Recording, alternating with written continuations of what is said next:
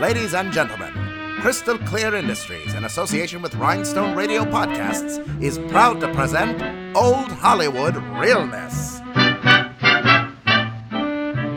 Brought to you in vibrant podcastoscope for your listening pleasure.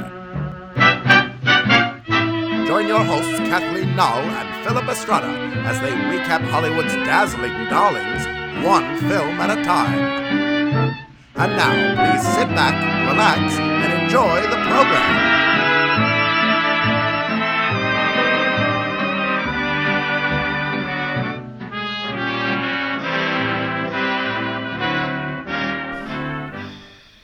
Hey, cool cats and kittens. It's Philip. Wanted to give you a heads up on this episode. There may be a few audio glitches because of the way we had to record, but it's a wonderful episode. Vince and Rosemary are a treasure, and we hope that you enjoy it. We also hope that everyone out there is staying healthy, safe, and sane in this time. Our hearts are out to everybody, and we are with you 100%. And on with the show.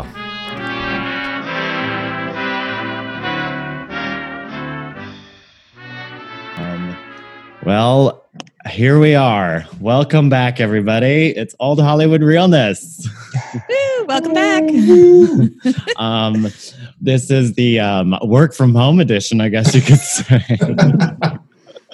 um, Kathleen and I are, um, you know, doing our best. We we record like this all the time, don't we, Kathleen? Yeah, this is So pretty the- much how we do our podcast 90% of the time. Yep, so. Nothing new here. We are actually being joined um, by Vince and Rosemary Keenan, three Pete's. Woohoo! Are we the first three Pete's? Well, you're the first Yep. returning guest and the third returning guest too. So I mean, you guys are, you guys are smashing records left and right. so Always um, a pleasure to be here. of course, we Thank and we love having you uh, naturally. Um, so. Um, we are actually, you know, we're in the midst of a global pandemic, which is causing us to all live in our houses for the foreseeable future. I'm not sure if everyone listening is aware. They might not know. Yeah. yes, exactly. This is for when people come back and listen to it. So this is an artifact. Right. It could be a historical. Well, this is, you know, 2020. Um, you know, May. What is it? April twenty Fifth. thousandth, eleventh, April fifth currently. So yeah. Um, and we're all in our houses, and we're actually here to talk about a very prescient movie, which ha- was recommended to us by one of our listeners, and it was like, duh, why have we not thought of it? This movie. Um, our friend Carmine, who lives in Los Angeles actually, and he um, follows us over on Instagram. Everyone should follow him too. He's quite adorable. Um, uh, he recommended the movie Rear Window from 1954. Ah, How apropos. I know, right? Yep. So, um, like we can go around the uh, the we can go around the the Zoom call, as it were, since we're all living on Zoom. Little buzz marketing. The Zoom room. The Zoom room. So, Kathleen, um, what's your history with this film? well, Philip, thank you for asking. Um, I think I already probably mentioned this in one of the other times we recorded. This is my number one favorite movie of all time. Um, I grew up watching it from a very early age. Um, I have two sisters. One loves this movie. One hates this movie because the one who hates it is because my other sister and I had it on a loop, and so she hated it. but um, we, I love this movie so much, and it's definitely, I guess, would say my gateway Alfred Hitchcock movie. I think it's wonderful. I love Thelma Ritter. I love the whole story. I'm a renter. I'll be a renter forever. I totally relate. so, yeah, I mean, yeah, I just this movie's everything. So, Yes. yeah, I'm so glad we're talking about it, and I'm so glad you guys are here with us. This is so cool. It's just like icing on the cake. So, yeah. Uh, so, uh, Vince and Rosemary, you don't have to a- um, answer like in unison, but I'd love to hear your um, and both of your guys' um, history with this film. Um, ladies first, of course. Um, Rosemary, of please. course. Of course. Uh, well, I also saw this when I was a kid at home on TV. Loved it so much. I feel really grateful. In the last few years, I've had a chance to see it a number of times on the big screen. So that's been terrific. When we did our film series at SIF over the last summer, we showed it to I mean practically a packed house because I think a lot of people just Yeah, I was film so there actually. Yeah. Yeah. was that the that was that closing movie, right? Was that Yeah, the last movie what you it showed in the series? Yes, Yeah. that was. It was great seeing that many people in the audience to see like a classic Alfred Hitchcock film. Mm. When we, when we were playing the festival, the, the program we were working with, Nick Bruno, said, You can never go wrong ending with a Hitchcock movie. Yeah. and how right he was because this was Yeah. this is the perfect film to end with. It sent everybody up on a, on, a, on, a, on a high note. I was going to say I didn't know anybody who didn't like this movie until Kathleen told me about her sister. So, but Well, I it's feel totally like that's really like a, not. It's not the movie so much as it is you and your other sister. Oh yeah, it's a spite thing, total spite yeah, thing. Yep. totally. That's like that's like me with uh, with Grease. I hate it on principle because or Dirty Dancing too. Dirty Dancing I loathe because my sister was watching it constantly, and I'm just like this That's- movie is the worst. Dirty Dancing. Um, so uh, sorry, Vince and Rosemary, did you guys have any other um at, like history with this film, like um from your childhood or those sort of you know shaping your history with um old with old Hollywood and stuff? Other than the other than sorry, you had mentioned the uh, the film festival. Well, I mean, I'm like uh, Rosemary had watched this when she was a kid. I came to it a little bit later than that. Mm. Um, th- there was that period of time when they reissued a lot of the Hitchcock films. They'd been in the vault for years, and suddenly there were new prints that were available. And that was the first time that I saw this movie. It was a complete revelation to me. Oh wow. nice. Yeah. Um, uh, my personal history with this film is I think you introduced it to me, Kathleen, because you, when we Mhm. met in in uh, Los Angeles, we uh, you were mentioning how this is like an amazing movie, and I ended up watching it and loved it, of course, and um, and then immediately understood that every detail of that Simpsons episode where Bart broke his leg at the, the swimming pool episode, and I was just like, oh, it makes so much more sense, and it's so much more. It's even made it more funny, and um, you know, Ned Flanders screaming like a woman. Who doesn't love that, right? um, yeah. So uh, let me. I guess I can jump into the um, the stats of the movie. So this is Rear Window from 1954. It's a Paramount picture. Um, it's directed by one Mr. Alfred Hitchcock. You know, a, a small time guy, not didn't do a lot of work, kind of like you know faded in the background of Hollywood. Um, and then the costumes are designed by Miss Edith Head. Oh, know, of course. Um, I don't know. and It's in- crazy. in the cast, we've got James Stewart as LB Jeff Jefferies. We got um, Princess Grace Kelly, or the soon-to-be Princess Grace Kelly, as Lisa Carol Fremont. Wendell Corey as Detective Lieutenant Thomas J. Doyle. Thelma Ritter, uh, who is a revelation in every movie she's ever been in, um, as Stella. Uh, Raymond Burr is Lars Thorwald. Judith um, Judith Evelyn plays Miss Lonely Hearts. Or Ross I'm gonna get this wrong. Um, Bagdasarian as uh, the songwriter and Georgine Darcy as Miss Torso.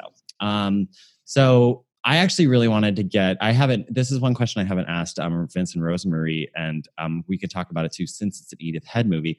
Um, you guys are writing that, writing your series of books on Edith um, as Edith Head mysteries, the Lillian Frost Edith Head novels, which I'm reading. Your current book right now um, every night before I go to sleep. Um, Script for Scandal, um, available under the pen name Renee Patrick. Yes, Renee, Yes. under, yes, exactly. so the question that I've been meaning to ask and failing to ask is, um, so what? Why Edith Head? Like, what brought you guys to Edith Head, and why do you why do you find her to be? Why is she your Bob Mackie? As it were.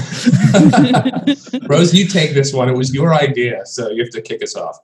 Um, well, I, okay, to get to the very beginning of it, I was researching an article I wanted to write about the costumes of film noir Hmm. and came across Edith Head and started reading about her career and just the idea that she had such a long lived career, first at Paramount and then at Universal. I mean, she worked in industry for 40 plus years. right.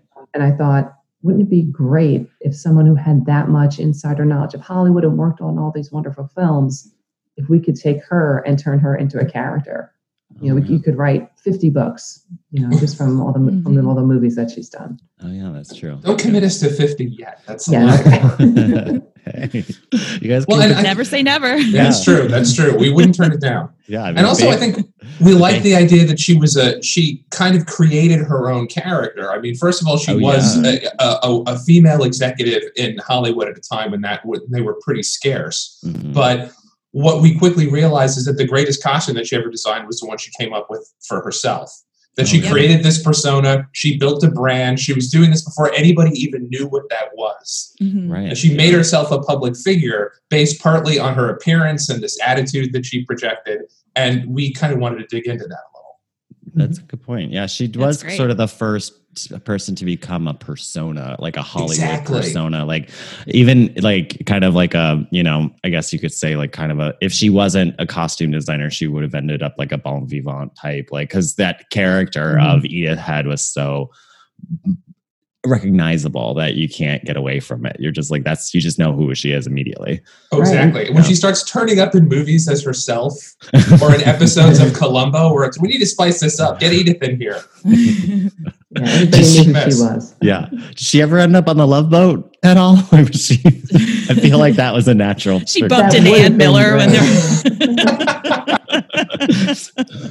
She would have been right at home in that in that fashion designer episode of The Love Boat. Oh right, yeah. I think that Yes. might have Wow, been a yeah. little bit later. Yeah. Sadly, she was not involved in that. Oh yeah. Okay. Um yeah, so um so we can let's just dive into Rear Window. I mean, there's so much to talk about in this movie. I mean, first of all, the obvious glaring similarity to the fact that we're all living in our apartments. We all have broken legs, as it were, staring out our windows, just being like, oh my god, or worse, staring at our phone for 10 hours a day. Um, we're sort of the same voyeuristic attitude and that's kind of the interesting point about this movie is the voyeurism and that sort of stuff. And the murder of course. You know did anybody have anything else they wanted to add about that? Oh well, some of us have like uh, uh, real real neighbors that we're kind of watching right now. They're really weird. Uh, I personally, about uh, two days before we all went on to quarantine, discovered that my neighbors who moved in on the landing just across, like literally four feet away from me, stole my mail and are dealing drugs. So. Oh, great. I have so two cameras later, I've sort of had to go into rear window mode. Sorry for TMI, but it's kind of affected how I am in the room right now. So you should have some binoculars on the windowsill. just oh, I have case. binoculars. Okay, yeah, good. Actually, uh, right now I have that mirror decal stuff on my front window, so they can't see in. so oh, yeah. very nice. really living the living the dream there kathleen But I haven't actually because I, I live a couple miles from the beach and we're supposed to stay local. So first world problems. I'll just go to the beach where nobody is and run on the sand. Um, but I have been taking my binoculars out there and that's been fun. I'm just like the weirdo in the sand, looking out to Catalina with my tiny binoculars. So it's been good times. And Living the rear rear window fantasy. we're living it too because we're on the second floor, and so we can, as if anybody walks by, we can critique Yeah. their clothes as they go by. We're just waiting for people to walk by so we can do that. Yeah, Rosemary isn't going out in the balcony and yelling at people, you're standing too close together. Yeah He's not doing There's that. that Let too, me yeah. stress that right now. Well, have you seen the, the footage of you that go out on their balconies and sing, and then other people come out and they all start singing together? That's Yeah. never going to happen here, but only in Italy. right right That's how they're beating the coronavirus. Just Also- singing. also i've loved the footage where there's somebody on their balcony of course in new york city somebody's going out singing on their um their fire escape and then immediately someone screams shut the fuck up Shut it's up. like new york city baby like you can't not do it That's perfect. it's so perfect i was like That's American oh, it's like, style. mm, my chef kiss perfection there because the person was not a great singer Of course not. like, It's you- not Italy. Where Yeah. apparently randomly everybody's an opera singer. yes. and um and that's such a great that's actually a really good point because this movie has so many interesting characters in it that aren't really Mhm. like that don't even get like proper they're not even mic'd properly you can barely hear what they're saying and they're like because you know they got the guy across the uh, alley who's like the um the composer and he's composing that song and they hear it kind of wafting through the alley which is interesting and then that Mhm. weird kind of character lady who's like a sculptor like a sculptor but also Right. like this weird, she was. she's pretty amazing. um, and then That's you one of my favorite things about this movie in terms of how it was made. It was made under the strictures of the production code. And if you Mhm. look at the, the Breen office reaction to the script, the only thing they ever complained about was the way that the neighbors were depicted. At Oh, no point did they say, there's a lot of voyeurism in this movie. Yeah. right. They yeah. completely missed that, yeah. which I always They're find like, well, amazing. I don't see a toilet, so I guess we'll be okay. Yeah, I- my- honestly, my favorite was the married couple who Yes. were straight up bone zoning time. Entire You're just like, but you don't see a double bed, so you're okay. no, it's just so implied that it's like the fact that he has to like the dude comes to the window and like has to air himself out. I'm just like, oh, that like- apartment probably smells like rank. like, you guys need to take a break, okay? I know it's your honeymoon and all, but Jesus Christ. He's just like kind of like waving his arm around trying to get the air out. it was so per- it was like probably the funniest like non-joke in the whole movie. Or I was just like, that's really funny. oh my god. Um, and then those the weird lady with her dog in the basket was Mhm. just probably such a Oh, they're a married couple. My sister, yeah. the one who loves this movie, that is the that is the woman, like her and her husband and that dog. That's them. Like she's like, no, that's me, and that's my dog. But uh, we, I was just, we were just talking in depth about this movie a couple nights ago, just about how every character we love and now like really can relate to, and watching this as like little kids and then seeing it all our lives and then seeing it as adults.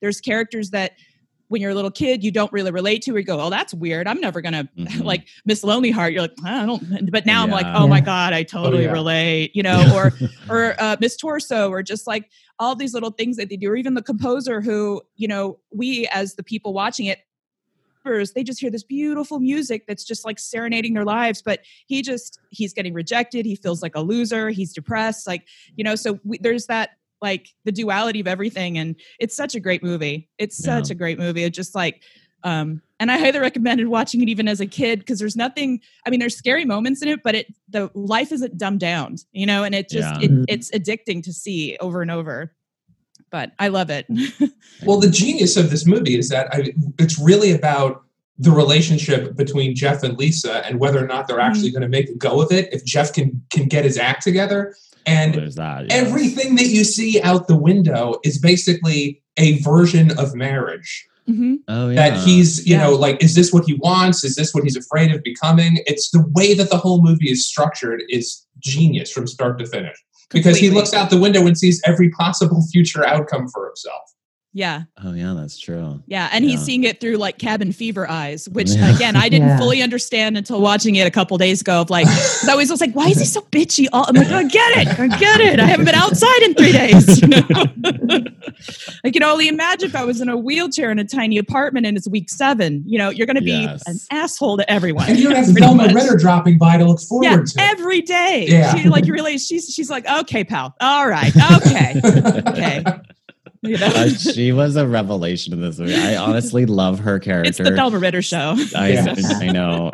Goodness, we we all just it's her world and we're all just living in it. I just oh, love her so much. Between her, between this and in All About Eve, which I she's just like the like so good.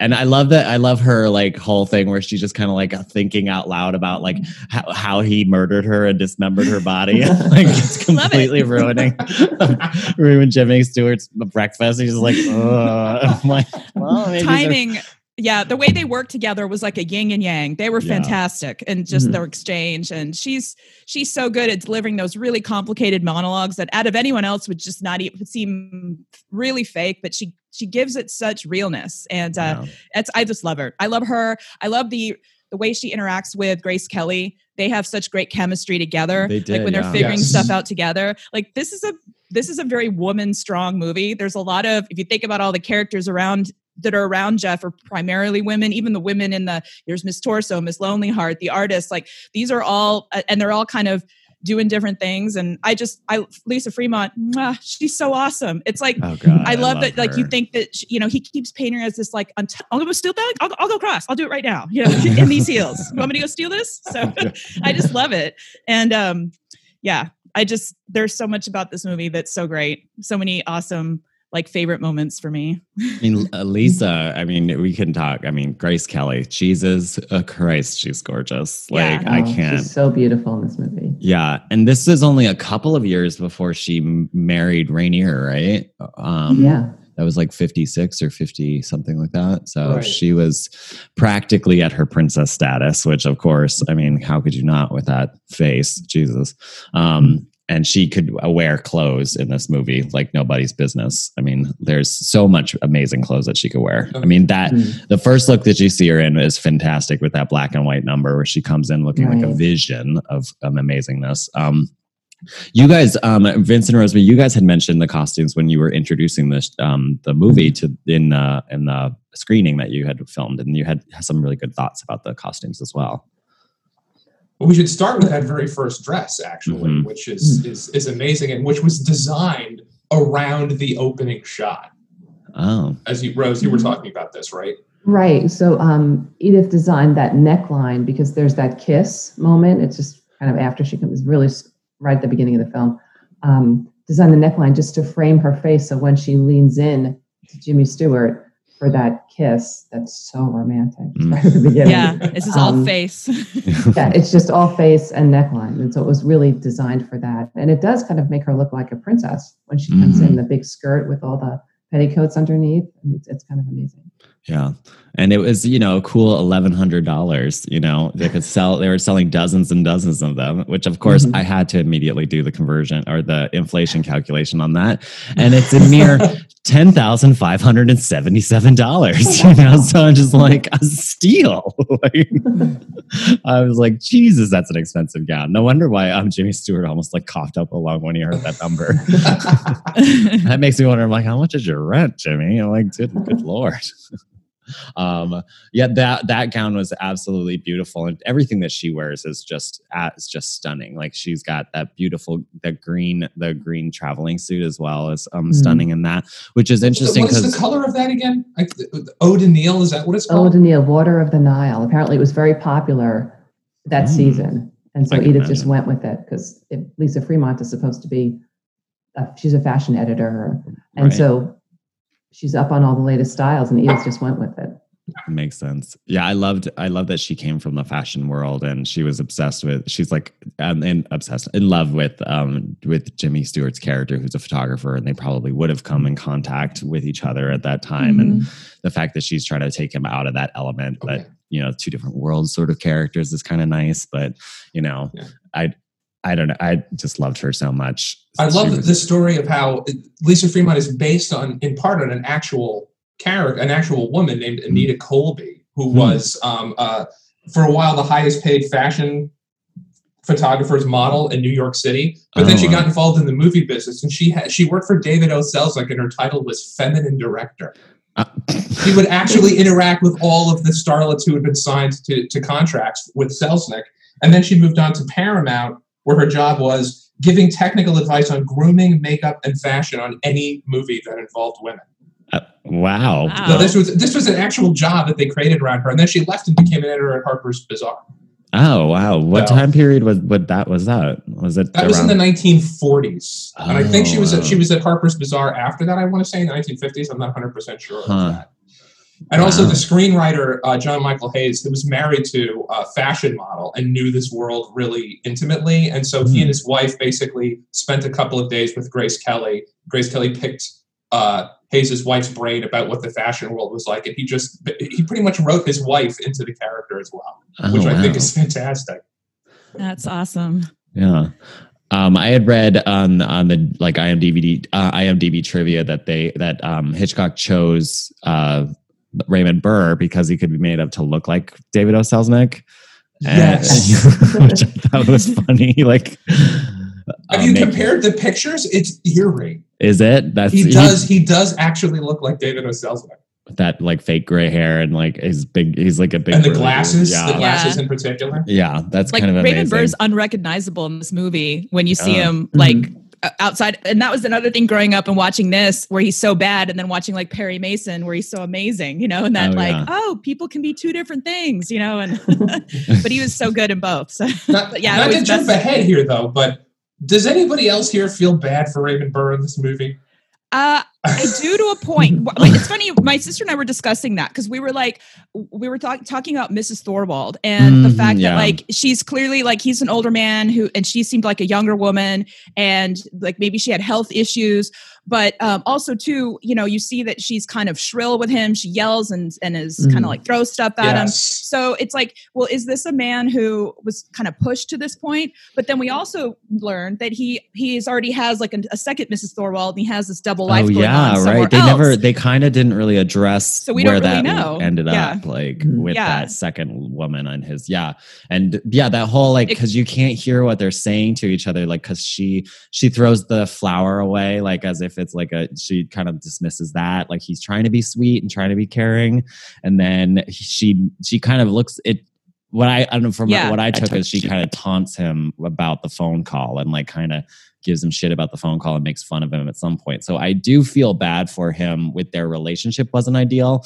but I'm also just like maybe not with the murder or dismemberment. Yeah, but also like it's an interim step. like we uh, could yeah. I, I, exactly. exactly. I think of like the expression "it's cheaper to keep her" because clearly, like it's like Yeah. as, as miserable as he was, you already had another woman waiting in the wings. So, you You know, my my whole thing too is is like, you know, she's like you know, so, you could, easily, you know, but they- it sounds like he was kind of a cheapskate to begin with, so you wouldn't Possibly. have gone through that. That's why a lot of people did that back in the day. You know, murdering their wives.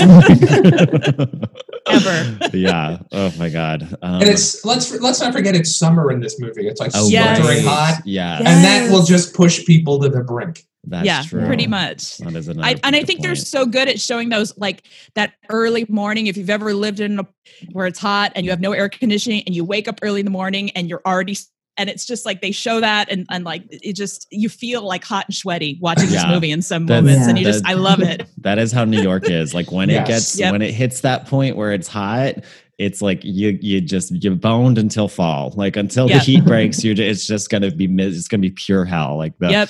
the Yeah. the streets just emanate the heat and it doesn't really give you any respite. It's it's pretty bad. So and Of course. wasn't- Yeah. Thelma Ritter says it Except for perfectly. She's Grace it only makes the heat wet. Yeah. oh well. Yeah, And but she's Grace Kelly looks perfect the whole course. time, Yeah. right? She looks like she just stepped out of uh, an air conditioned suite. next yeah, door. she- Yeah. she's been hanging she's out got those a meat little pink twirl in twirling blonde. Yeah. She's like, I don't know what y'all bitching about. Hanging out with a flank steak. oh my goodness. Uh yeah, so I mean that character, I don't know, like Thorwald's character is so interesting for me, just that whole that that lead up to where things kind of when he when he goes, when he snaps and you know, it's you do feel bad for him, which Mhm. is, you know, tough to is something that you kind of like you know you have to internalize but then once he once it turns you're just like okay now i'm not on his side so much anymore. Um um yeah so oh cool um so sorry i just got an alert that this we can go as long as we want Hooray! Hey. Zoom party. I know. i'm like thank over thank you overlords yeah. uh, yeah. So uh, where? So yes. So it's still Thorwald, but uh, there was. So where were we? But um, yeah. So the I think we can we can definitely talk about the clothes because there's so much stuff that people that everybody wears, which I think is really good, and that's kind of that's kind of the point of us being here, right? Is the, the I mean, gowns, mostly, the, sort the of. gowns and the looks, as it were, and of course, you know, Gene, uh, Gene Kelly, Grace Kelly is bringing bringing the, bringing it every single day on this movie, which I think is is just fantastic. And I I mean that whole scene with the when she comes over and she has the the overnight bag with the oh, with the Oh, nightgown in it. I love it. I mean, like, per- and I just love that everything's just perfectly placed too. Like, she opens mm-hmm. it and like the slippers are just perfect. Everything is mm-hmm. like yep. somehow it just manages to fall perfectly in place to so it looks like it's in the spread of a magazine. And, right, and not wrinkled. exactly. No. And that's this is the Mark Cross bag, right? Yeah. Yes. Yeah, Oh, right. because I was I was seeing some we were talking about this the other day, and that's actually one of the earliest instances of product placement in a movie because they just call it out. in the Oh, movie. Yep. It's like, Wow. it's Mark Cross bag, Nice. which used to be like that was how Ian Fleming, when he was writing the James Bond books, that was actually how he kind of made his bones. Is that he would he would use product placement to tell you things about the character. It wasn't just Oh. that James Bond would order champagne; it was Taittinger champagne. He would Yeah. call out everything single thing. And this is one of the earliest instances of somebody doing that in a movie. oh wow. Yeah, like Nice. uh, Alfred Hitchcock ahead of the curve. But They were like all low key classy about it. Where you're like, Yeah. yeah, you know, that's what I do. And like- it's like, and I love that it looks like a handbag. It doesn't look like she's gonna go stay overnight. You know, it's very Yeah. like it's Gotta very low it- key on the DL. You know, Yeah. Yeah. Very discreet. Yeah. yeah. I mean, and then that whole interaction between Doyle and uh, Doyle and uh, and Jeffrey was I like mean, Jeffrey. It yeah. was like he was just like that you character tell your was. landlord everything.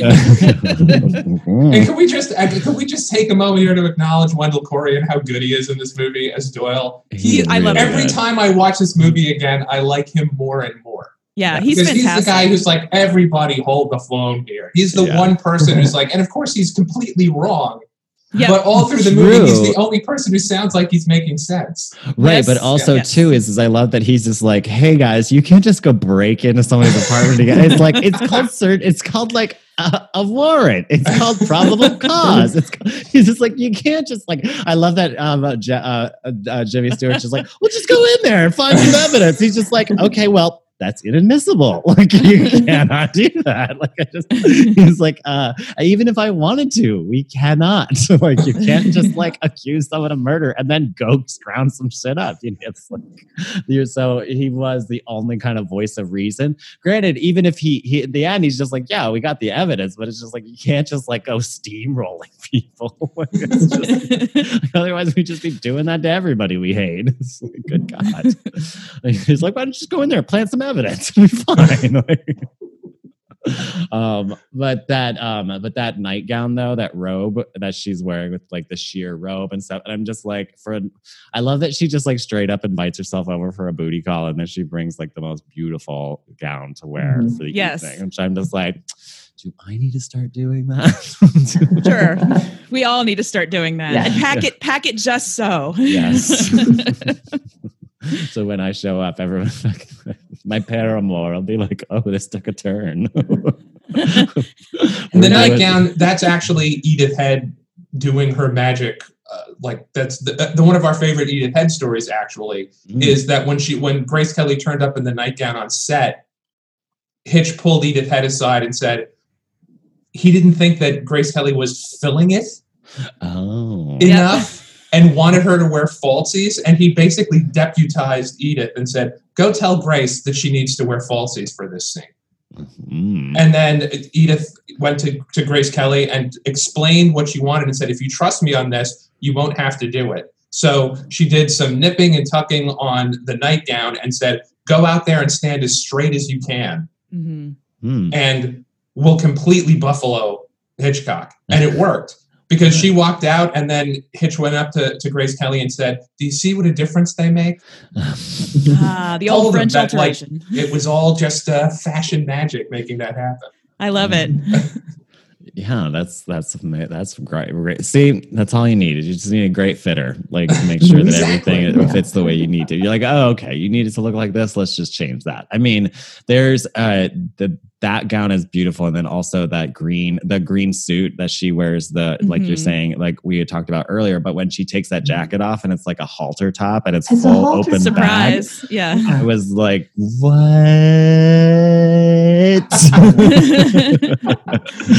I mean, uh, God, talk about like kind of like scandalously sexy in a way. It was just Quite the very- it reveal. was Not the, not what I was expecting on that outfit for, especially for like you know such a refined regal lady. It's very, And it's kind of what you wouldn't expect it from Edith Head either. I think Mhm. she was really Yeah. trying Yeah. to channel her, you know, high couture side to do something like that because she was like the a master of suits for women, right? Just there's so many beautiful suits that she designed, but Yeah. that I've never seen her do anything like that. Like Exactly. a sexy look to it. Um, was there anything else we wanted to discuss before we get? In? I can talk about the story quickly um, on the on the movie if you like. Um, and then we Please can do. and please jump in at any point if you need to add like color commentary because that's you know the best part. Um, so this film, uh, let's see. So um, we start out with LB Jeff Jefferies, played by Jimmy Stewart. He's got a broken leg and is confined to a wheelchair. Um, he's a photojournalist and um, broke his leg getting the shot on an active racetrack. Um, so he spent all six weeks looking out the window into the alley that his building shares with other buildings, and he's gotten to quote know his neighbors. Um, he's attended to by Stella, played by Thelma Ritter, who gives him a piece of her mind about his peeping Tomery and his inability to commit to his lady friend. Um, so that um, evening, his lady friend um, comes over. Um, her name is Lisa Fremont, played by Grace Kelly. Um, she uh, she's the Park Avenue type, and he's the West Village type. Uh, she brings um, him dinner um, from 21 and is thanked by him be kind of being a dick to her, um, which I did think was kind of a dick move. It was just like she she did such an amazing job on that dinner and being so thoughtful, and he just like was very kind of like I don't know, mean about it in a way. It was just like he was nonplussed, which I was like, hmm. But I think it's like it's that that piece is kind of the beginning of where we see he just feels totally inadequate right next to her. Yes. Right. And she is out in the world and she's rich and she's successful and she's beautiful. And how could she even see anything in him? Exactly. Exactly. And so we, that's kind of where we first see him bristling at that. I know, And this is why this is such a great costume movie because the clothes are actually shouldering a lot of that storytelling. Where every time you Mhm. see Grace Kelly, she looks so amazing, Mhm. and Jeff is lying there in his pajamas and thinking, "I am completely not up to this woman's standards." Right. I Yeah. did. I feel like he didn't use his words properly, though. He was kind of, kind of beating around the bush, not saying that exactly, which would have been. I was like, you know, you just need to see, see a therapist and get these words, you know, say say these things out He's loud. negging her, as they Yeah, say now. Yes, exactly. Yeah. Uh, so after dinner, they discuss their situation, and Lisa tries her best to plead her case with him um, for them to be together. Um, so Jeff bobs and weaves in an effort to thwart her, her marriage clutches. Uh, so she ends up leaving upset um, when she feels she's getting nowhere with him, and nobody blames her for that. Uh, and then so Jeff falls asleep in his wheelchair, and later that night he hears a scream and a crash come from the um, one of the apartments, and then he notices his neighbor Lars Thorwald, played by Raymond Burr, leave and return to his apartment a couple of times around three o'clock in the morning. So the next day, he's convinced Thorwald is up to something, and he hones his spying efforts on him. Uh, Jeff notices that uh, Mrs. Thorwald is missing from the apartment, and he's been cleaning knives and a saw. Uh, so. Sorry, the husband's been cleaning lives, lives, um, knives and saw, not Jeff. Um, so he uh, shares the, um, all of this with Lisa, who's skeptical at first, but when she sees him tying up a trunk with heavy ropes, she changes her position. Uh, so uh, so truly convinced that he's murdered his wife, Jeff phones his buddy, Detective John Thomas J. Doyle, or sorry, Detective Thomas J. Doyle, um, played by Wendell Corey. Uh, Doyle looks into the matter and finds nothing suspicious. Mrs. Thorwald um, allegedly has gone upstate and picked up her trunk there. Um, Jeff and Lisa are unassuaged by this. Um, Thorwald is up to something they know. So that night, someone kills the dog of the neighbor, and Thorwald is the only person in the alley who doesn't investigate the commotion caused by the discovery. The actions of a guilty conscience? Question mark! Exclamation point. Dun dun dun. um, that's the whole like the whole usage of the dark room and just the the cigarette burning or the the cigar burning and the dark. You're just like it's so ominous. so ominous. How chilling is that moment? It's Very. the stuff I mean, nightmares. I had, al- I had always loved that moment in the movie, but when we got to show this at, at a packed house last year, it was like you could feel the waves of unease go through the Mhm, audience. That yeah. moment is so amazing. It's just the the idea of a weird dude sitting in a room in the dark, just like smoking. Just sitting there puffing a cigarette, chain going, I know. smoking, like, "Ugh." um, so Jeff remembers that the dog was digging around the flower beds, and that could be the reason he um, that Thorwald killed the pooch. So Stella and Lisa volunteer to dig up the flower bed, but they have to get Thorwald out of the apartment. So Jeff writes a note saying that he knows what he did um, in order to see if he reacts. So Lisa runs over the, the note over and slips it under the door, and then beats feet back to Jeff's. Uh, Thorwald is spooked, and then Jeff doubles down by calling him and getting him to quote meet him at a spot down the street.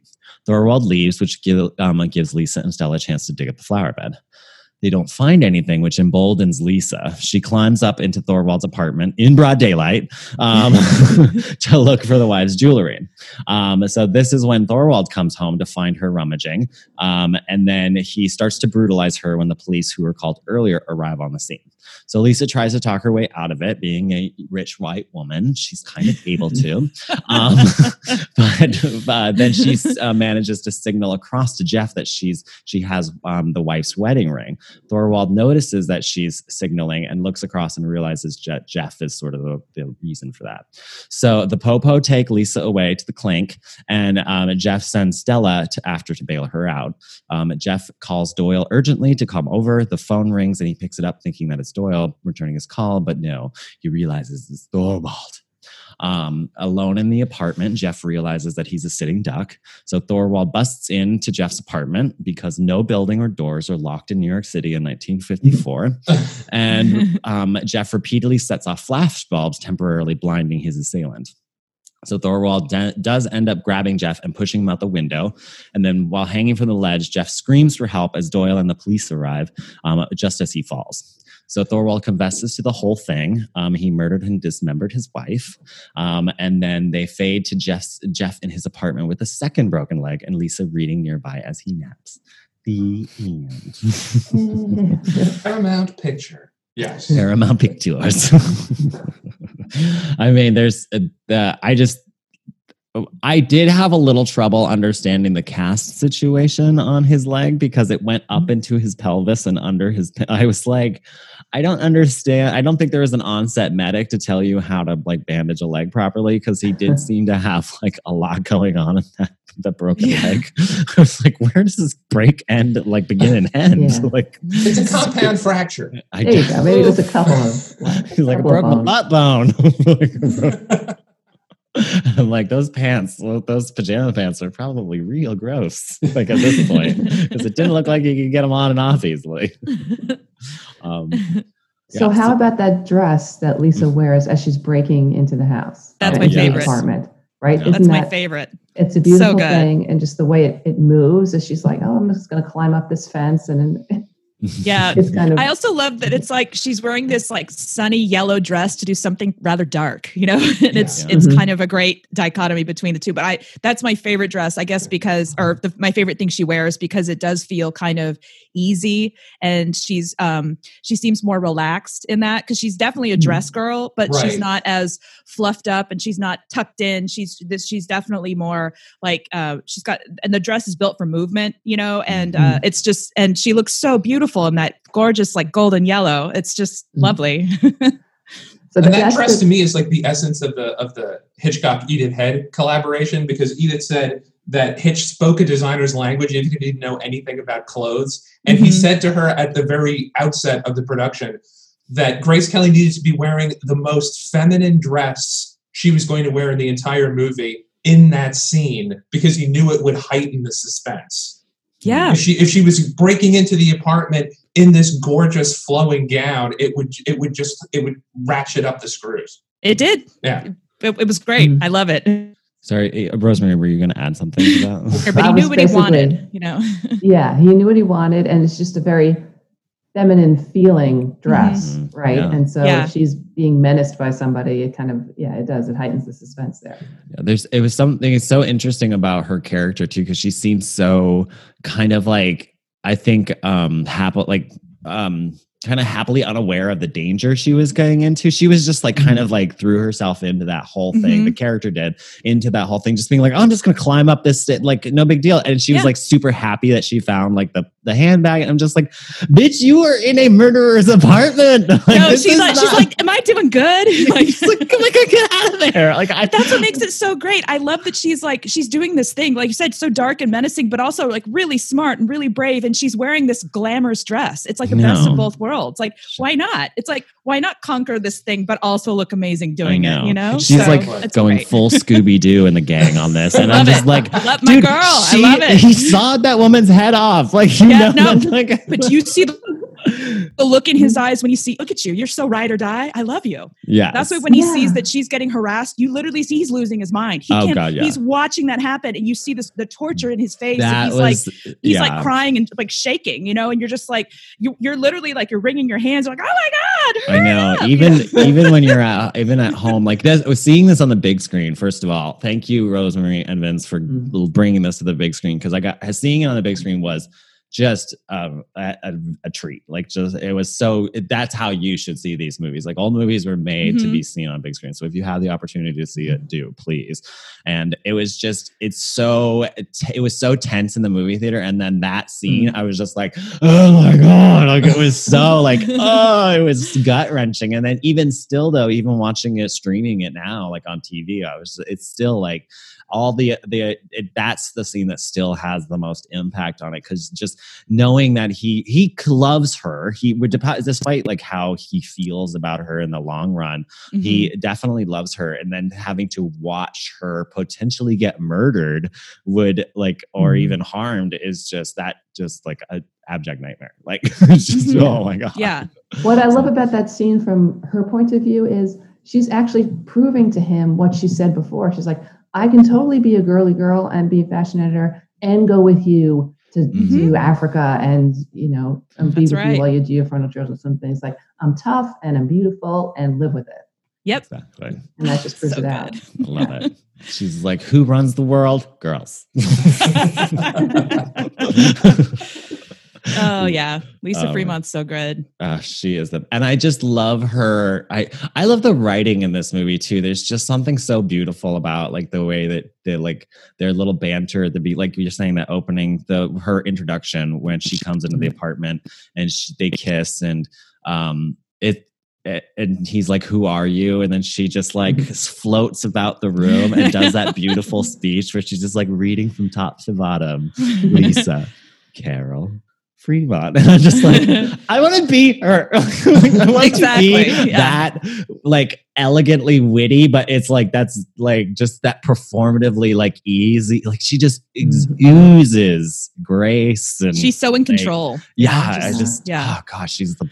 I just she's so. I need to see more Grace Kelly movies because I've Oh, only yeah. seen Yep. this one and um and uh To Catch a Thief. Is that that's, the other yep. Hitchcock one? Yeah. right? Okay. Mhm. Yeah. For some reason, I she, was she also did Dial M for Murder with him. Yep.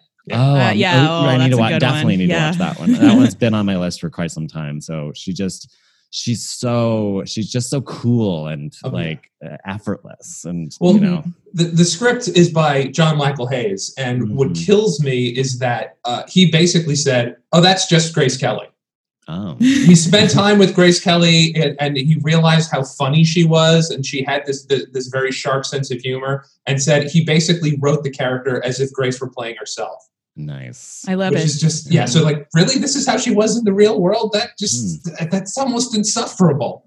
Yeah, I can't believe that's how she actually is. but I That's think that's why it speaks to so many people because it's like it does feel very it, it's so aspirational and to know that that's really how she was is just it Mhm. feels it's wonderful it's just so Yeah. wonderful and uh, her character is so great she bring up like she gets you know dinner catered up from 21 I she's mean, on a first yeah. name basis with that waiter you know she's a good tipper Yeah, on a first name basis with She is a like good tipper. with Stella. Like she gets along really well with like Mhm. the help. She doesn't. She's not Yeah. condescending. She's not. She's not like uppity. And I think that that's even though you know she may look a certain way, she's she's actually very multidimensional and really kind. Yeah, And so I think that that's such a great. Ex- she's such a great example of a human being.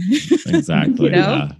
Yeah. And I, I also love that there's also that really funny. I don't know why I thought it was the funniest line, but when she comes in, like she's when Doyle first comes over and she's in the kitchen, like um, uh, making getting the brandy ready, and she walks in and Mhm. she's like, "Oh, hi, I'm Lisa. We think he's guilty." Yeah. Like, Like, hey, what's up? Yeah. I'm just. What? She's just like, Just down that air of authority. Chase. Yeah. Yeah. Like, let's get down to the like let's get down to the um the relevant facts here. Yes. I'm Lisa, he's guilty. Moving on. Like, Meanwhile, After he's like still just taking her in physically, and she's Right. like, he can't even wrap his head around how beautiful she is. right. It's and great. and he also realizes he's going through that like walking it. He's like, I walked into a booty call. This is um hmm. Yeah, this is getting a little weird now. No. That's one of my favorite things about Hitchcock and Grace Kelly is that Hitch was always willing to stop the movie to have people react to Grace Kelly as if she were Grace Kelly, like Wendell Corey does in the movie. And then there's that great sequence in To Catch a Thief where she's wearing that sunsuit, and it's Yeah. everybody in the lobby turning around and saying, Oh, Totally. right. God, there's some great outfits in that movie too. Oh Oh, god, I can't Louise. wait to do that one. So that good. Edith one's Head again. Uh, Of course, Yeah. yes. I mean, and you know I love a costume ball. Like Oh. girl, Oh my you God. know I love a costume ball. I'm like, movie with a costume ball? Terrible script. I'm still watching it. and I'm gonna love every second of it. Yeah. so that's definitely on the list. Gonna have to watch that one. Um, the only let's see, the only other thing that we definitely have to talk about is Thelma Ritter's costumes because she's got the most. She's got the most sort of like, st- like you know, street costume, like the the best ones you see because you do get to see some some from the neighbors. But she's got Mhm. that like you know the working woman's um, dresses and stuff, which are fantastic. right out And they of the def- subway.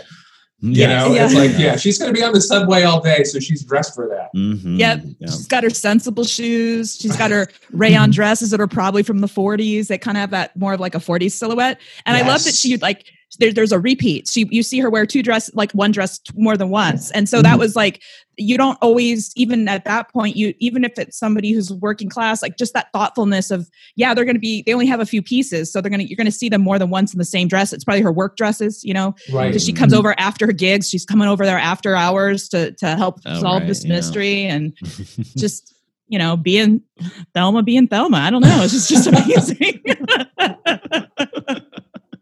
Yeah, it's like a very basic silhouette, very sturdy, the different prints, like the prints. Yes. Yeah.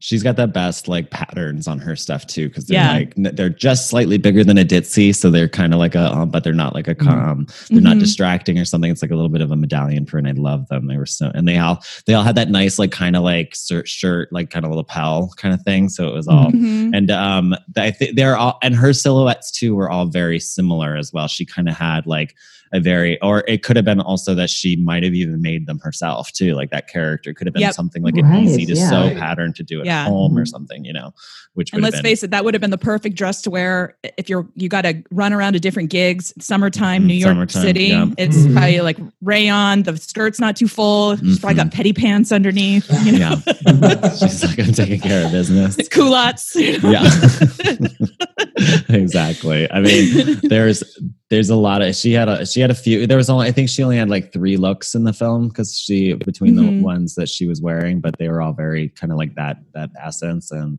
um i think that then of course there is you know miss torso over on the other side who had her she had her high-waisted shorts on with her little bandeau top and i mean even in the very beginning it was kind of scandalous because they they allude to the fact that she was topless at one point Right. Yeah. She's getting changed. hmm yep And Jimmy Stewart is just watching that happen because she's going to be there for weeks. And I'm sure Yeah, he probably was watching before she put that top on too. Mhm. He's like, "All right, I'm not complaining because I'm a dirty old man. 21 years older than Grace Kelly. No big deal. Like, let's not let's, let's not pay close, too close attention to that. um, uh, yeah, she. I loved her. Her character was so interesting to watch because you don't see anything that she does. And then I think I had I had also read too that Hitchcock had um, wanted to hire someone who had no formal dance training, and so and she wasn't allowed to take dance classes. Um, it, I don't know if that's Mhm. true. It's on the IMDb Oh. trivia, but apparently he Mhm. wanted her to look like an amateur, kind of like Mhm. not a real dancer dancer, kind of like almost like some like wannabe nightclub kind of girl. Yeah. You know, kind of thing. So the, which kind of you got that because the dancing was a little all over the place. Where it's like, Mhm. okay, I guess that's a, that, it's a dance. like you're doing it. Yay. But again, to go back to how beautifully written this movie is, Mhm. the payoff to her story. I Oh mean, my she God, actually has a story. Every neighbor has like a little arc, and you get to Right, see yeah, the end of it. And it's so beautifully put together.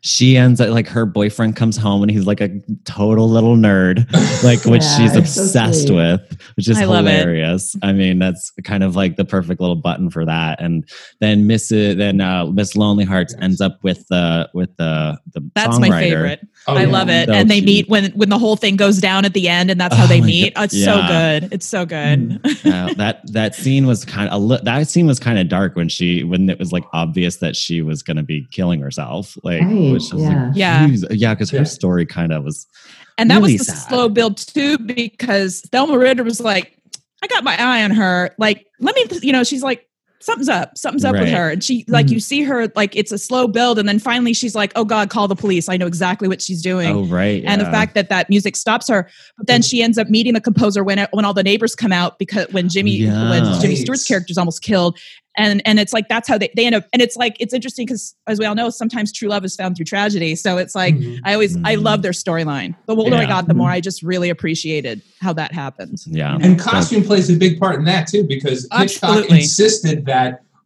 they color coordinate all of the neighbors across the street. So there's a shade cool. of green that only Miss Lonely Hearts wears all the way through the oh movie. right Yep. yeah You can always spot her in the frame wherever she Mhm. is. yeah And it looks beautiful, like when their hair is red, and it's just oh my god, Yeah. she looks so Yeah. she's so beautiful, and they're always like, oh, she's old, and I'm like, she's gorgeous. Yeah. What is wrong with you people? Yeah, But you like could definitely- 41. Yeah, but you could definitely Right? tell that from her Ugh. the way she because her acting was so good, and you could tell that she was clearly a she was clearly a great actress because she Mhm. very like it was conveyed she was a damaged something was damaged Something about was her she was hurt at some point and she was like she was really healing from something or she wasn't just like Mhm. people are like oh she's old it's like no she's going through No, something happened. like something yeah. happened Mhm. either she lost a husband or she got seriously dumped or something 'cause Or she maybe was- assaulted. I thought that too. Like yeah. when she, you know, with well, she everything did end up getting yeah she ended Almost, up bringing yeah. that guy over and that went sideways for her too and i I think that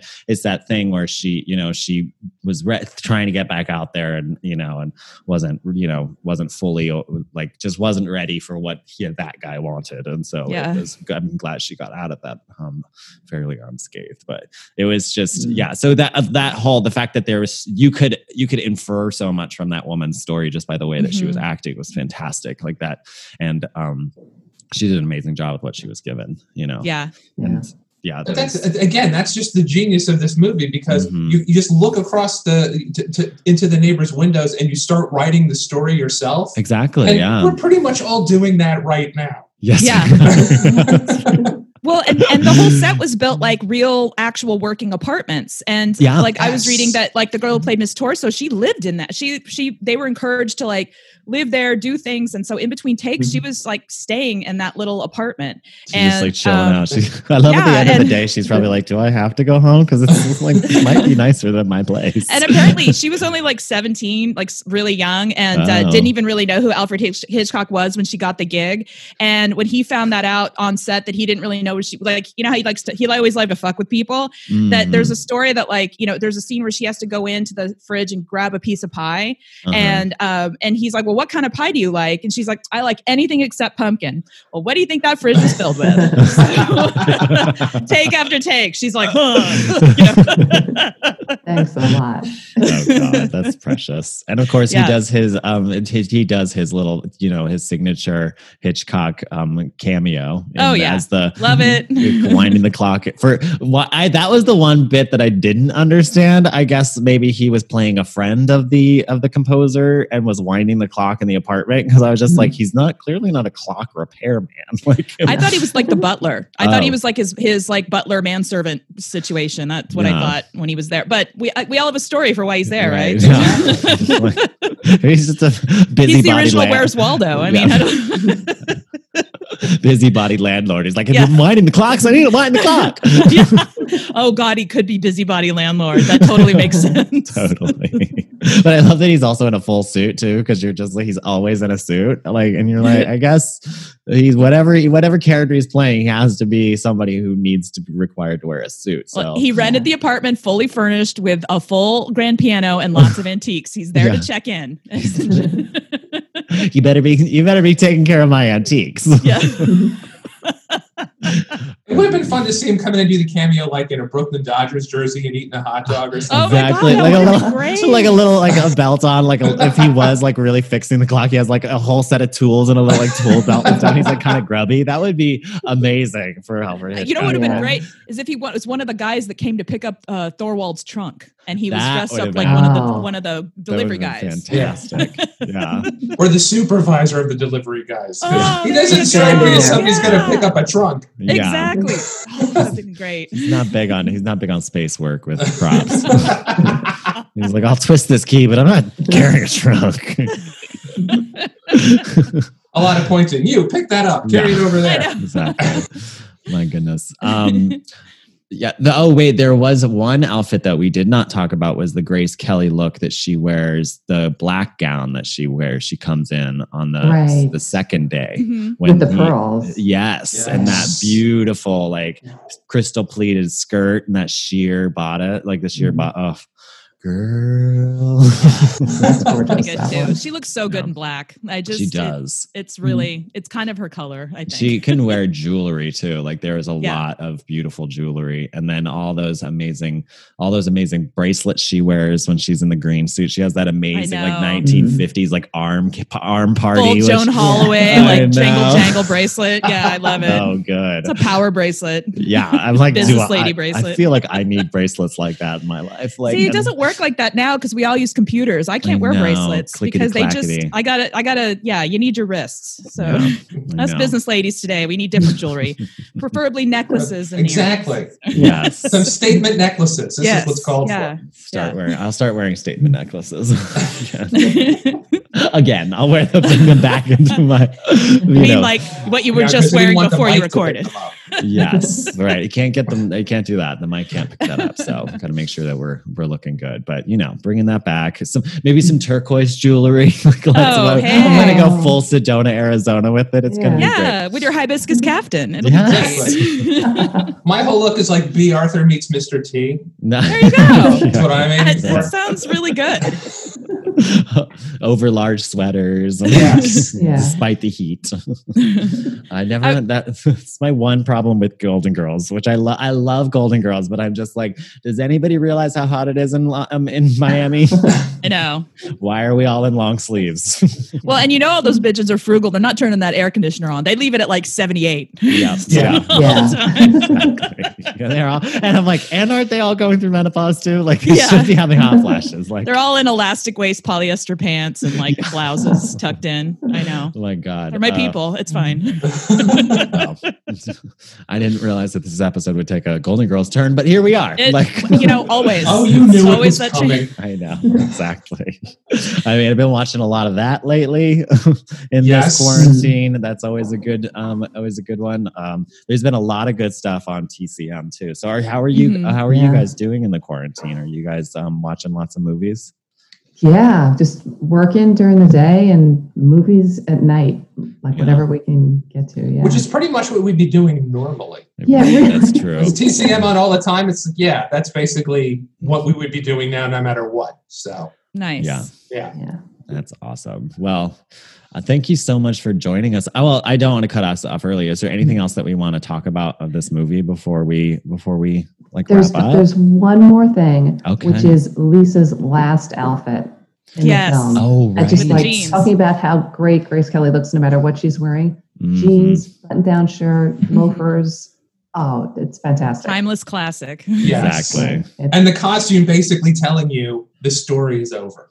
Yeah. Right. yeah. Yeah. Yeah. She's like she can fully go, she's kind of fully in um, Jeff's world because she's like in a little bit in more casual wear, which I love that um, it's funny that you mentioned that the um, the woman she's based on ends up at Harper's Bazaar because she ends up picking up the Harper's Bazaar. I know. I love that. Yeah. Which I was like, like, I Oh, that's wonder if perfect, that was like an Easter egg to like a reference to that. If that I wouldn't um, be surprised. yeah, exactly. No.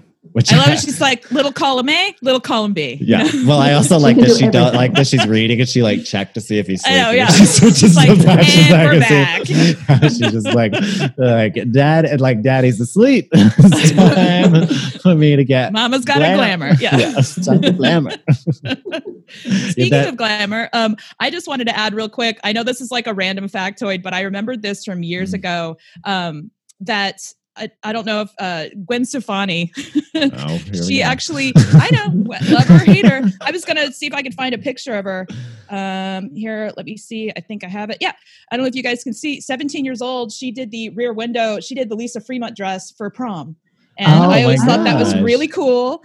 Um, that's her at 17. I don't know if you can see, but Yeah. you can Google it. It's like um, she, uh, and I remember reading that years and years ago, way before she did the voice and all that stuff. And I was like, yeah, she's kind of cool. Like that's pretty Yeah. neat because she's a cool. she's a gal from Orange County that like that that is definitely not what people do here. So Uh-huh. I thought that's pretty cool. Like she's like, uh, you know, no, I want to dress like this is my prom dress, you know. And I think of like girls who've done like the Sabrina dress before for prom, but the Mhm. fact that she did, that, I thought that was pretty cool. Oh So- yeah, that That's is actually pretty cool. But that dress lives forever, right? I mean, is the, the, the last Taylor Swift video, she's wearing a dress that looks uncannily like the Grace Oh. Kelly dress from this movie. Yeah, it's hmm. iconic. I mean, it I mean, really it's is a, iconic, It's a and it's a gorgeous. look. Like yeah, it really it's is. so flattering. I mean, if you go to Etsy now, there are people making that. You could have somebody make you that dress or Yeah. Their version Well, of that dress. I mean, I guess if you think about it, much like a lot of what, it's not like there's anything she's wearing that's super mythically unmakeable. It's just, you know, Yeah. just as long as you get it to cut and fit properly. I mean, no big deal mm-hmm. there. But I mean, it's mm-hmm. it's really just this beautiful like V-neck bodice into this fluffy white skirt with the embroidery. It's nothing too crazy. It's not a lot of bling, but it just looks beautiful. The the the bodice on that is actually something I'm very interested in figuring out how the engineering on that works because it's V-neck in the front and V-neck in the back. I'm Mhm. like. You I'm gonna to need to crazy know narrow how- neck width. Yeah, I'm like, how Yeah. does that stay up? Because it's got, it's like kind of just, it's almost just like there's very little fabric at the shoulders, but it's V in the front and V in the Mhm. back. Mhm. So I'm like, I wonder, I I would be curious to know because I've seen I've seen other stuff like sewing sewing tutorials on doing that, and it requires a lot of like almost like elastic or something through the V neck or something to keep it from falling off the shoulders because It depends. requires- I mean, it depends on the- the person and the body type, but if you cut it properly, you can get it and the fabric, but you can get it to Mhm. work. Hmm. I do a lot of, I do actually, well, even then, like I do low backs in the front and back at work, but you have to make everything very narrow so that when it goes on your body, it like, because your body naturally spreads it out and then makes, and that's how it, it molds around your shoulders. Oh So, wow. Yeah. Science. I am. but yeah, I mean, obviously Edith Head, she, you know, she knew how to, Mhm. she knew how to employ the finest people to get her stuff done yeah. and uh, and she was a manifester and i even take a tip from her as far as like dressing whenever i have uh, i have to hold fittings at least twice a week some well before we went on lockdown. And it's pretty much like you know i have to orchestrate a bunch of people in the room and sort of command something but be invisible at the same time. And um, and I, I find that neutral dressing i always take a tip from her whenever i have my fit days. I always kind of have like a uniform that i wear that's pretty much neutral colored like a, a black tunic dress and gray leggings. And i'm kind of just like feminine but like not really colorful i don't really draw attention to Mhm. myself but it's still kind of commanding and there's Mm, there's yeah. Definitely an artistry to Oh yeah. that's her her dressing was very effective when you needed to per, have the art of persuasion but at the same Mhm. time you don't want to be aggressive so that was i Mhm. feel something that she had to do on the regular basis and she got really good at that because she had to work with a lot of people and their neuroses but she also respected their vision so it's about kind of weaving that in and knowing the right people to connect who had the right abilities and you know she got it done she Oh, really yeah. did what you're doing is right out of the Edith Head playbook. It's Perfect. yeah. it's very effective I mean, she she was like um a cost. I think she was like a. I don't know. She. I think the reason she lasted so long about- is because she was very good at the. Dem- being dem- democratic about it she Mhm. didn't she didn't get in her own way she was very much about like being a team player but also like pushing the vision forward she was like on the side of the director and the actress she played both sides very Oh, yeah. well and she, i think that was really like really i mean from the stories we've heard Oh yeah. you know from people Mhm. from people who worked with her um Yeah. she did a very she did a very good job of doing that and that's i mean that's why people wanted to work with her you know it makes Oh, yeah. sense you know Well, Oleg Cassini worked with her at Paramount for a while and did not like her. And in his book, he says, "Well, she was very good at diplomacy, as if that's a bad thing." right like no I mean, he, she would be the first person to admit her best skill was in dealing with people, even ahead of designing the clothes. of course and that's it's like you you know you're I it's interesting. I think that that's what we've. That's the thing that we always come up against is like, oh, like especially with period films is like, oh, well, this isn't period accurate, blah blah blah blah blah, and you're just like, well, you kind of have to think about like Mhm. you're not, you know, you can do all that. You can be the designer and be like, well, that isn't period accurate. If the director and the producer is just like, well, the star looks crazy because it's it, she needs to look sexy, and you're like, yeah well, the sexy wasn't period accurate. You know, you have to be dipl- diplomatic. Exactly. You have to know Yeah. when to push and when to not, and that sort of thing. And, and I think that that's what she did. Like you're saying, she was good. At, she was the best at dip- diplomacy, and that's as a costume designer what you need to do because you're Mhm. working on a million dollar movie. Like a lot of money is at stake, and you there's no they no one has time for you to like try and pull rank, you know, on that stuff. Especially if you're not the director or producer. It's Right. like, you're never uh, going to win. yeah, exactly. and you really get the idea especially with working with hitchcock and that's probably why he he utilized her so much he really he was always about pushing the boundaries. And so he Mhm. would often use her. He's like well i want this. You you convince kim novak to wear this. You convince Right, her right. to make this happen. So that was really on her to work with a lot of these women.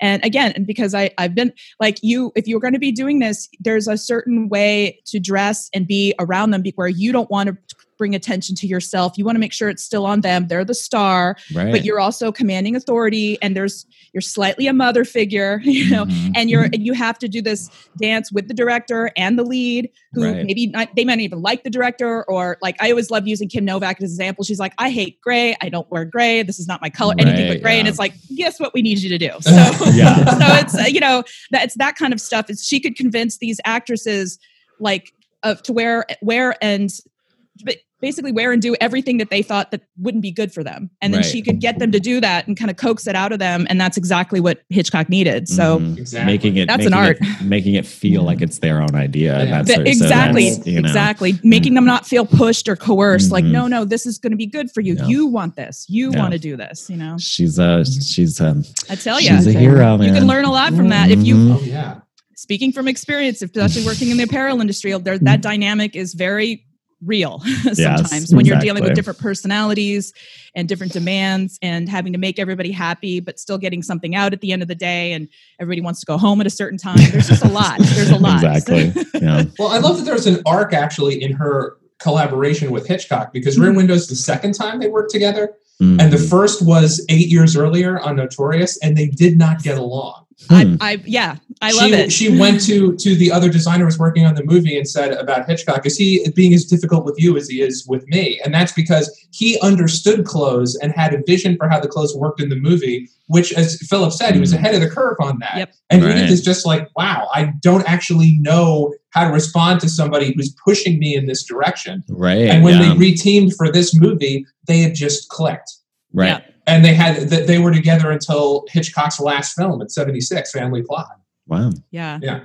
That's amazing. That's it's interesting. Like I think that's that is interesting. Just it's funny because he is because I'm reading in um, a book, a book that you guys gave me um, actually about her. She had mentioned that it would he would include clothing notes in the you know he would include notes on the clothing in the script. So it's like so and so wearing this, wear color, like very specific on those things.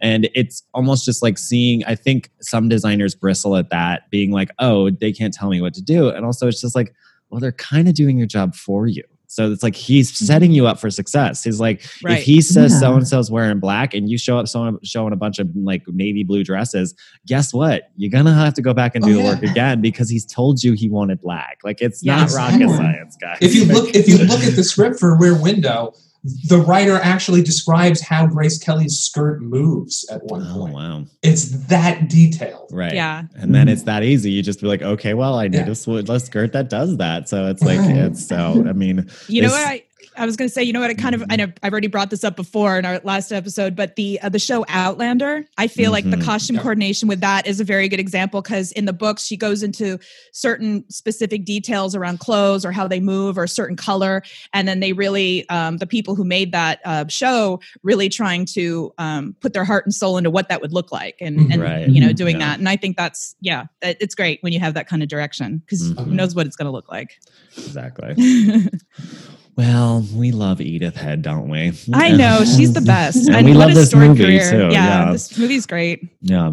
Well, I was I was going to say, has anyone else seen the um, slightly more modern re- adaptation called Disturbia, starring Shia, La- Shia LaBeouf? Does anyone love this movie that much that they've seen that movie? it's, it's pretty good. It is actually. Yeah, I I, like was I was really surprised. Yeah, I was telling him about uh, about it the other day. Like it's uh, I was surprised. Like it's like give it a chance, but I think the way they did the story of him and uh, being this like douchebag kid who gets in trouble and he's he's got the ankle monitor on and the, and the- you know and the, I, I mean it's great and so I I mean, it's not as good as that Simpsons episode. yeah, I Never. mean, never never it can't hold a candle to that but no, yeah. but it's you know it's like next tier down maybe. Yes.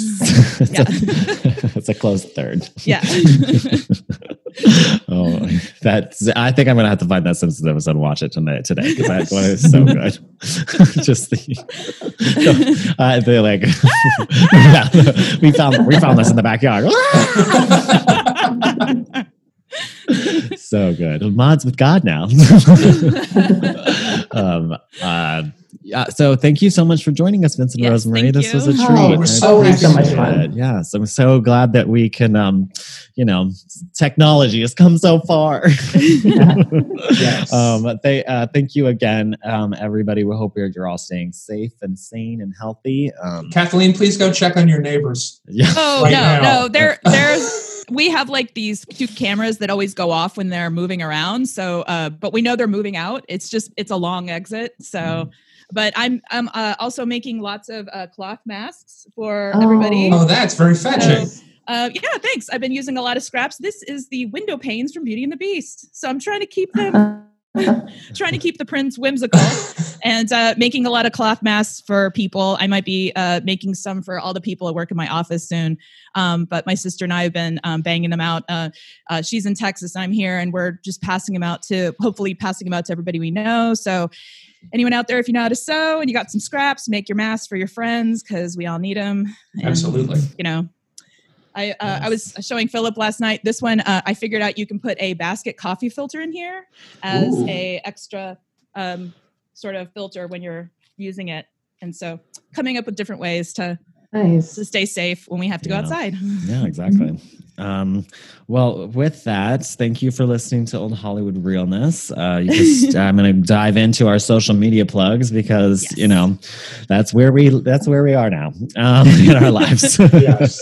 um, you can stay in touch with us over on uh, Facebook and um, uh, Instagram, um, Old Hollywood Realness. You can join the Facebook group OHR Podcast Darlings, D A H L I N G S. Um, actually, the um, everyone for being forced to be inside has increased the amount of interaction on there. So people are posting and asking and interacting and commenting. It's it's great to see the, that we're kind of coming together as a little um, community of clothes obsessed old Hollywood queens, which is great. Um, so definitely check it. Um, join that group over there. It's very easy. Um, Twitter OHR podcast. Oh, sorry. Twitter is OHR.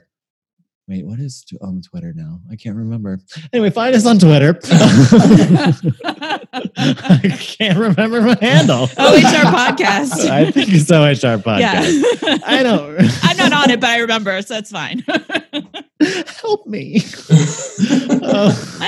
I know, it's all good. I It's all know. good. Thank you to Hal Lublin for his um, vocal talents at the, the opening of the podcast, keeping us sounding fresh and profesh. Um, actually, check him out because he's been doing a lot of stuff online with the um, Thrilling Adventure Hour crew. So Oh, they're kind of coming back Great. together for raising money for local charities in LA, which is really wonderful. Yeah. Um, and um, an- uh, another bit, I gotta announce this. Um, this is very exciting. Kathleen and I are we're doing it, guys. We are doing a our very first live episode via. Instagram Live. Ooh. Um, we're going to, it's going to be Thursday, May 9th, or April 9th, I apologize, at 5.30 Pacific Standard Time. Mhm. Um, we're going to be discussing the documentary Celluloid Closet. And we're Oh, going to. One of our actually be- favorites. and we're going to be interacting with the audience. So, um, if you want to, if you want to join us over on Instagram Live, please do. Oh wait, um, Old Hollywood Realness, um, and we'll be discussing it. And we'll ask, you know, if you guys have questions, we can interact with you. It's going to be great. I'm hoping that this will be really fun. Um, and uh, yeah, so that's I'm very excited about that. We're so Um, excited. We're breaking new ground. oh my god! And look, I'm real smart with our documentaries and stuff. um, and because we'll be on video, I'm gonna make sure that I look good. So, um, you look, you already look good. What well, you, I might, wear, I might wear something classy. you know, curl your um, hair? What are you doing? You'll have to tune in to see. Um, right. And of course, and um, as always, rate, review, subscribe over uh, iTunes. It helps us with visibility, and visibility is important. Um, and then, you know, that's all I got. So thank you so much for listening to OHR. Bye. Bye.